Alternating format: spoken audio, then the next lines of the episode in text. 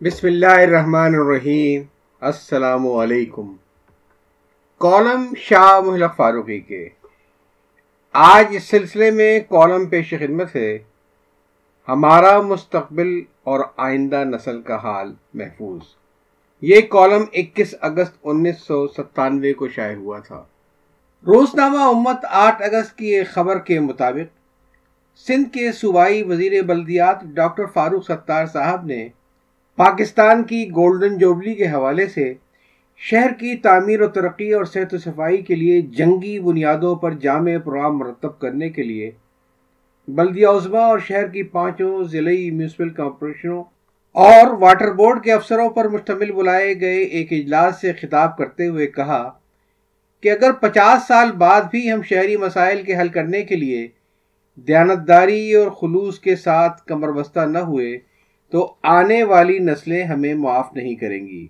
آنے والی نسلوں کے لیے سینئر صوبائی وزیر کی فکر اور دلچسپی لائق تحسین ہے۔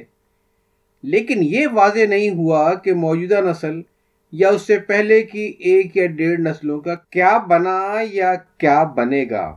حالانکہ کمر بستہ ہونے کی حد تک یہ بیچاری نسل یا نسلیں تو وقفے وقفے سے تین جون انیس سو سینتالیس سے ہی اٹھ باندھ کمر کیا ڈرتا ہے، پھر دیکھ خدا کیا کرتا ہے۔ کی کیفیت میں مبتلا رہی ہیں۔ ایک ممکنہ صورتحال یہ سمجھ آتی ہے کہ شاید موجودہ نسل نے سینئر وزیر سمیت ہم سب کو پہلے ہی معاف کر دیا ہو۔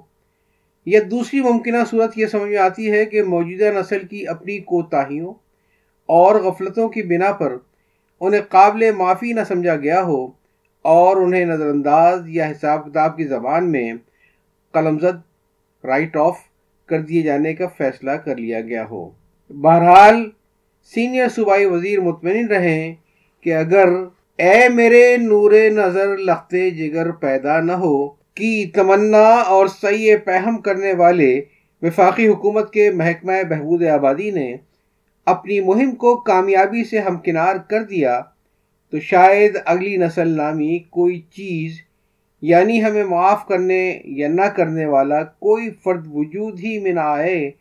لہذا قد ترمیم کے ساتھ، مجھے فکر جہاں کیوں ہو، جہاں میرا ہے یا اس کا۔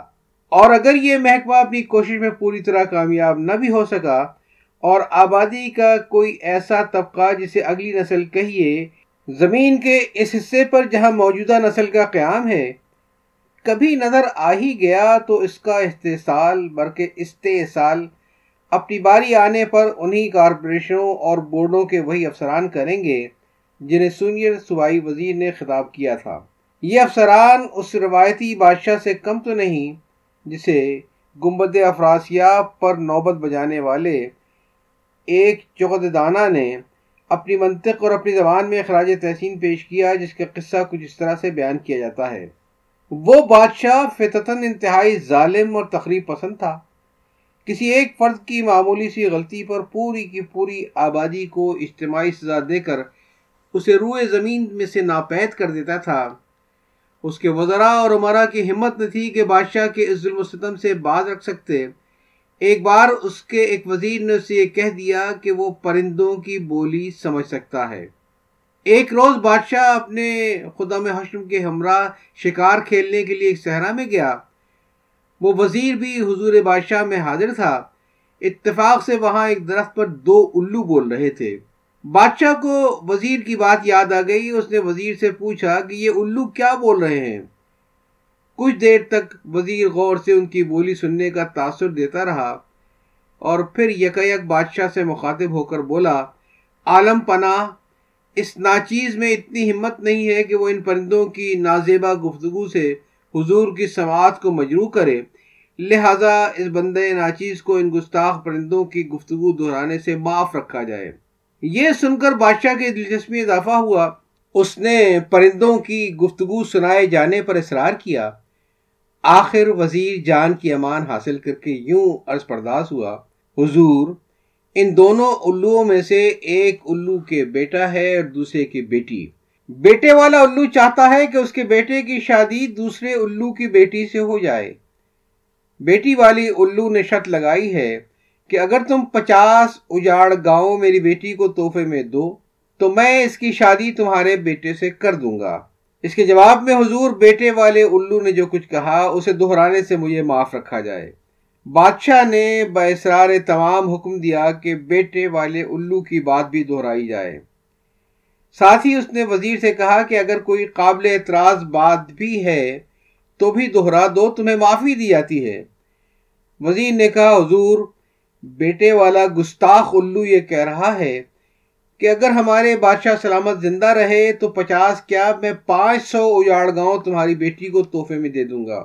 بہرحال مجدہ اہلیان کراچی کو کہ جناب سینئر صوبائی وزیر بلدیات سندھ نے آنے والی نسلوں کو ذکر کرنے کے ساتھ ساتھ موجودہ نسل کو بالکل ہی فراموش نہیں کیا۔ بلکہ سچی بات تو یہ ہے کہ اگر ہماری آنے والی نسلوں کا معاملہ ٹھیک ٹھاک ہو گیا، تو گویا ہمارا بھی حال نہ صحیح مستقبل تو محفوظ ہو ہی گیا۔ اور ہم میں سے کوئی یہ نہیں کہہ سکے گا کہ پہلے اس نے مس کہا، پھر تک کہا، پھر بل کہا۔ اس طرح ظالم نے مستقبل کے ٹکڑے ٹکڑے کر دیے۔ تو فرمایا سینئر صوبائی وزیر بلدیات سندھ نے کہ شہروں کو صاف ستھرا رکھنے کا کام کراچی سے شروع کرنا ہے اور اسے آئیڈیل بنا کر یہ پروگرام صوبے کے دوسرے شہروں اور قصبوں تک پھیلایا جائے گا۔ ہم سینئر صوبائی وزیر بلدیات سندھ کی خوش فکری کی بھرپور کامیابی کے لیے دعا گو ہیں اور یہ دعا بھی کرتے ہیں کہ یہ کہیں ویسا ہی معاملہ نہ ہو جائے جیسا قیام پاکستان سے پہلے پنجاب کے ایک دیہات کے چودھری نے لاہور کو اپنا آئیڈیل بنانے کے لیے کہا تھا۔ دیہات کے اس چودھری نے لاہور کی بے انتہا تعریف سن رکھی تھی، حتیٰ کہ اسے پنجابیوں بلکہ لاہوریوں کا وہ مشہور فقرہ بھی معلوم تھا کہ جس نے لاہور نہیں دیکھا، گویا وہ پیدا ہی نہیں ہوا۔ چودھری کی بڑی خواہش تھی کہ وہ کسی طرح ایک بار لاہور دیکھ لے اور ممکن ہو تو اسے آئیڈیل بنا کر اپنے دیہات میں بھی اصلاحی کام کر ڈالے۔ اس کا مقدر یاور ہوا اور ایک بار اسے کسی تقریب میں شرکت کے لیے چند دنوں کے واسطے لاہور جانے کا موقع ملا۔ اس نے آنکھیں پھاڑ پھاڑ کر لاہور کی تمام مشہور جگہیں اور شہر کا بیشتر حصہ دیکھ ڈالا۔ اس نے یہ بھی دیکھا کہ جس کام کے لیے اس کے دیہات میں ہر روز لوگ اپنی آبادی سے پار کھیتوں وغیرہ میں کسی پوشیدہ جگہ پر جاتے تھے۔ اس کام کے لیے اندرون شہر کے لاہوری اپنے مکانوں کی چھتیں استعمال کرتے تھے، جس کی صفائی فطرت خود گرمی اور ہوا کی تیزی کے ذریعے کر دیا کرتی تھی۔ چودھری، جب گاؤں واپس آیا تو رات کو چوپال میں گاؤں کے لوگ اکٹھے ہوئے اور انہوں نے چودھری سے لاہور کا حال سنانے کی فرمائش کی۔ چودھری لاہور کی مذہب میں پوری طرح سے رد السان ہوا، اس کی باتیں سن سن کر گاؤں کے لوگ بہت متاثر اور مروب ہوئے۔ آخر جب رات کافی گزر گئی اور لوگوں اٹھنے کے لیے آمادہ ہوئے تو چودھری نے کہا، بھائیو، اب آخری بات یہ بھی سن لو، آج سے لاہور ہمارا آئیڈیل ہے اور ہمیں اپنے گاؤں کو بھی لاہور بنا دینا ہے۔ اس معاملے میں پوری کوشش کروں گا، بس تم لوگ دعا کرتے رہو۔ گاؤں والوں نے سوچا کہ چودھری کی کوئی رگ ڈھیلی ہو گئی ہے، تاہم چودھری کی وجاہت کے پیش نظر کوئی بھی کسی بھی قسم کا اعتراض نہ کر سکا۔ سب نے آمین کہی اور اپنے اپنے گھروں کو روانہ ہو گئے۔ دوسرے روز صبح چودھری کے پڑوس کی جوان بہویں بیٹیاں اپنے سینوں میں آئیں تو انہوں نے چودھری کو انتہائی قابل اعتراض حالت اور نیم برہنگی کی کیفیت میں اپنی کھلی چھت پر بیٹھے ہوئے ایک فریض فطری کی ادائیگی فرماتے دیکھا تو وہ بیچاری عورتیں اپنے گھروں کے اندر گھس گئیں اور چلا چلا کر کہنے لگی چودھری پاگل ہو گیا ہے، ورنہ ایسی حرکت تو نہ کبھی دیکھی نہ سنی۔ یہ چیخ و پکار چودھری کے کانوں تک پہنچی تو وہیں سے چلا کر بولا، او خدا کی بندیوں، کیا شور مچا رکھا ہے تم نے؟ خاموش رہو۔ میں یہ طے کر چکا ہوں کہ اپنے گاؤں کو لاہور بنا دینا ہے۔ لاہور میں لوگ اس کام کے لیے چھت ہی استعمال کرتے ہیں۔ تو اب ہم صرف یہ دعا ہی کر سکتے ہیں کہ کراچی ہمارا اسی قسم کا آئیڈیل بنے، جیسا ہمارے سینئر صوبائی وزیر بلدیات بنانا چاہتے ہیں۔ نہ کہ وہ ایسا آئیڈیل جیسا کہ پنجاب کے روایتی چودھری نے لاہور کو بنا رکھا تھا۔ یوں، گستاخی معاف۔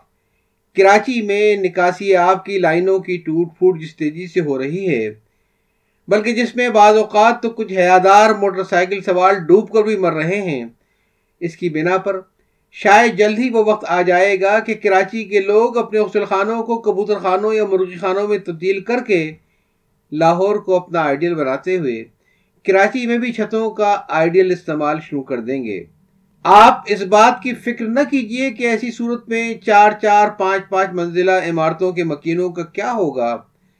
جبکہ ان کے لیے چھت ایک ہی ہوگی۔ نہیں جناب، ان کا کچھ بھی نہیں ہوگا۔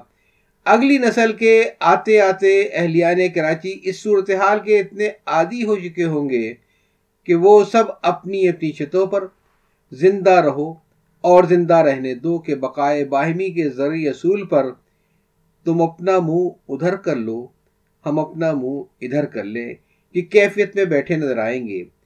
بلکہ شاید جاتی ہوئی نسل کے کچھ گھریلو قسم کے لوگ آتی ہوئی نسل کے کچھ چونچالوں کو اپنے پیروں پر بیٹھائے شیشی بھی کر رہے ہوں گے اور ساتھ ہی بیچ بیچ میں گنگنا رہے ہوں گے۔ ہم کہاں کے دانا تھے، کس ہنر میں یکتا تھے؟ بے سبب ہوا غالب دشمن آسماں اپنا۔ تو جناب، یہ تو تھا کالم شامل فاروقی صاحب کا۔ جس کا عنوان تھا ہمارا مستقبل اور آئندہ نسل کا حال محفوظ۔ اور یہ شائع ہوا تھا اکتیس اگست انیس سو ستانوے کو۔ اجازت چاہتا ہوں۔ اللہ حافظ۔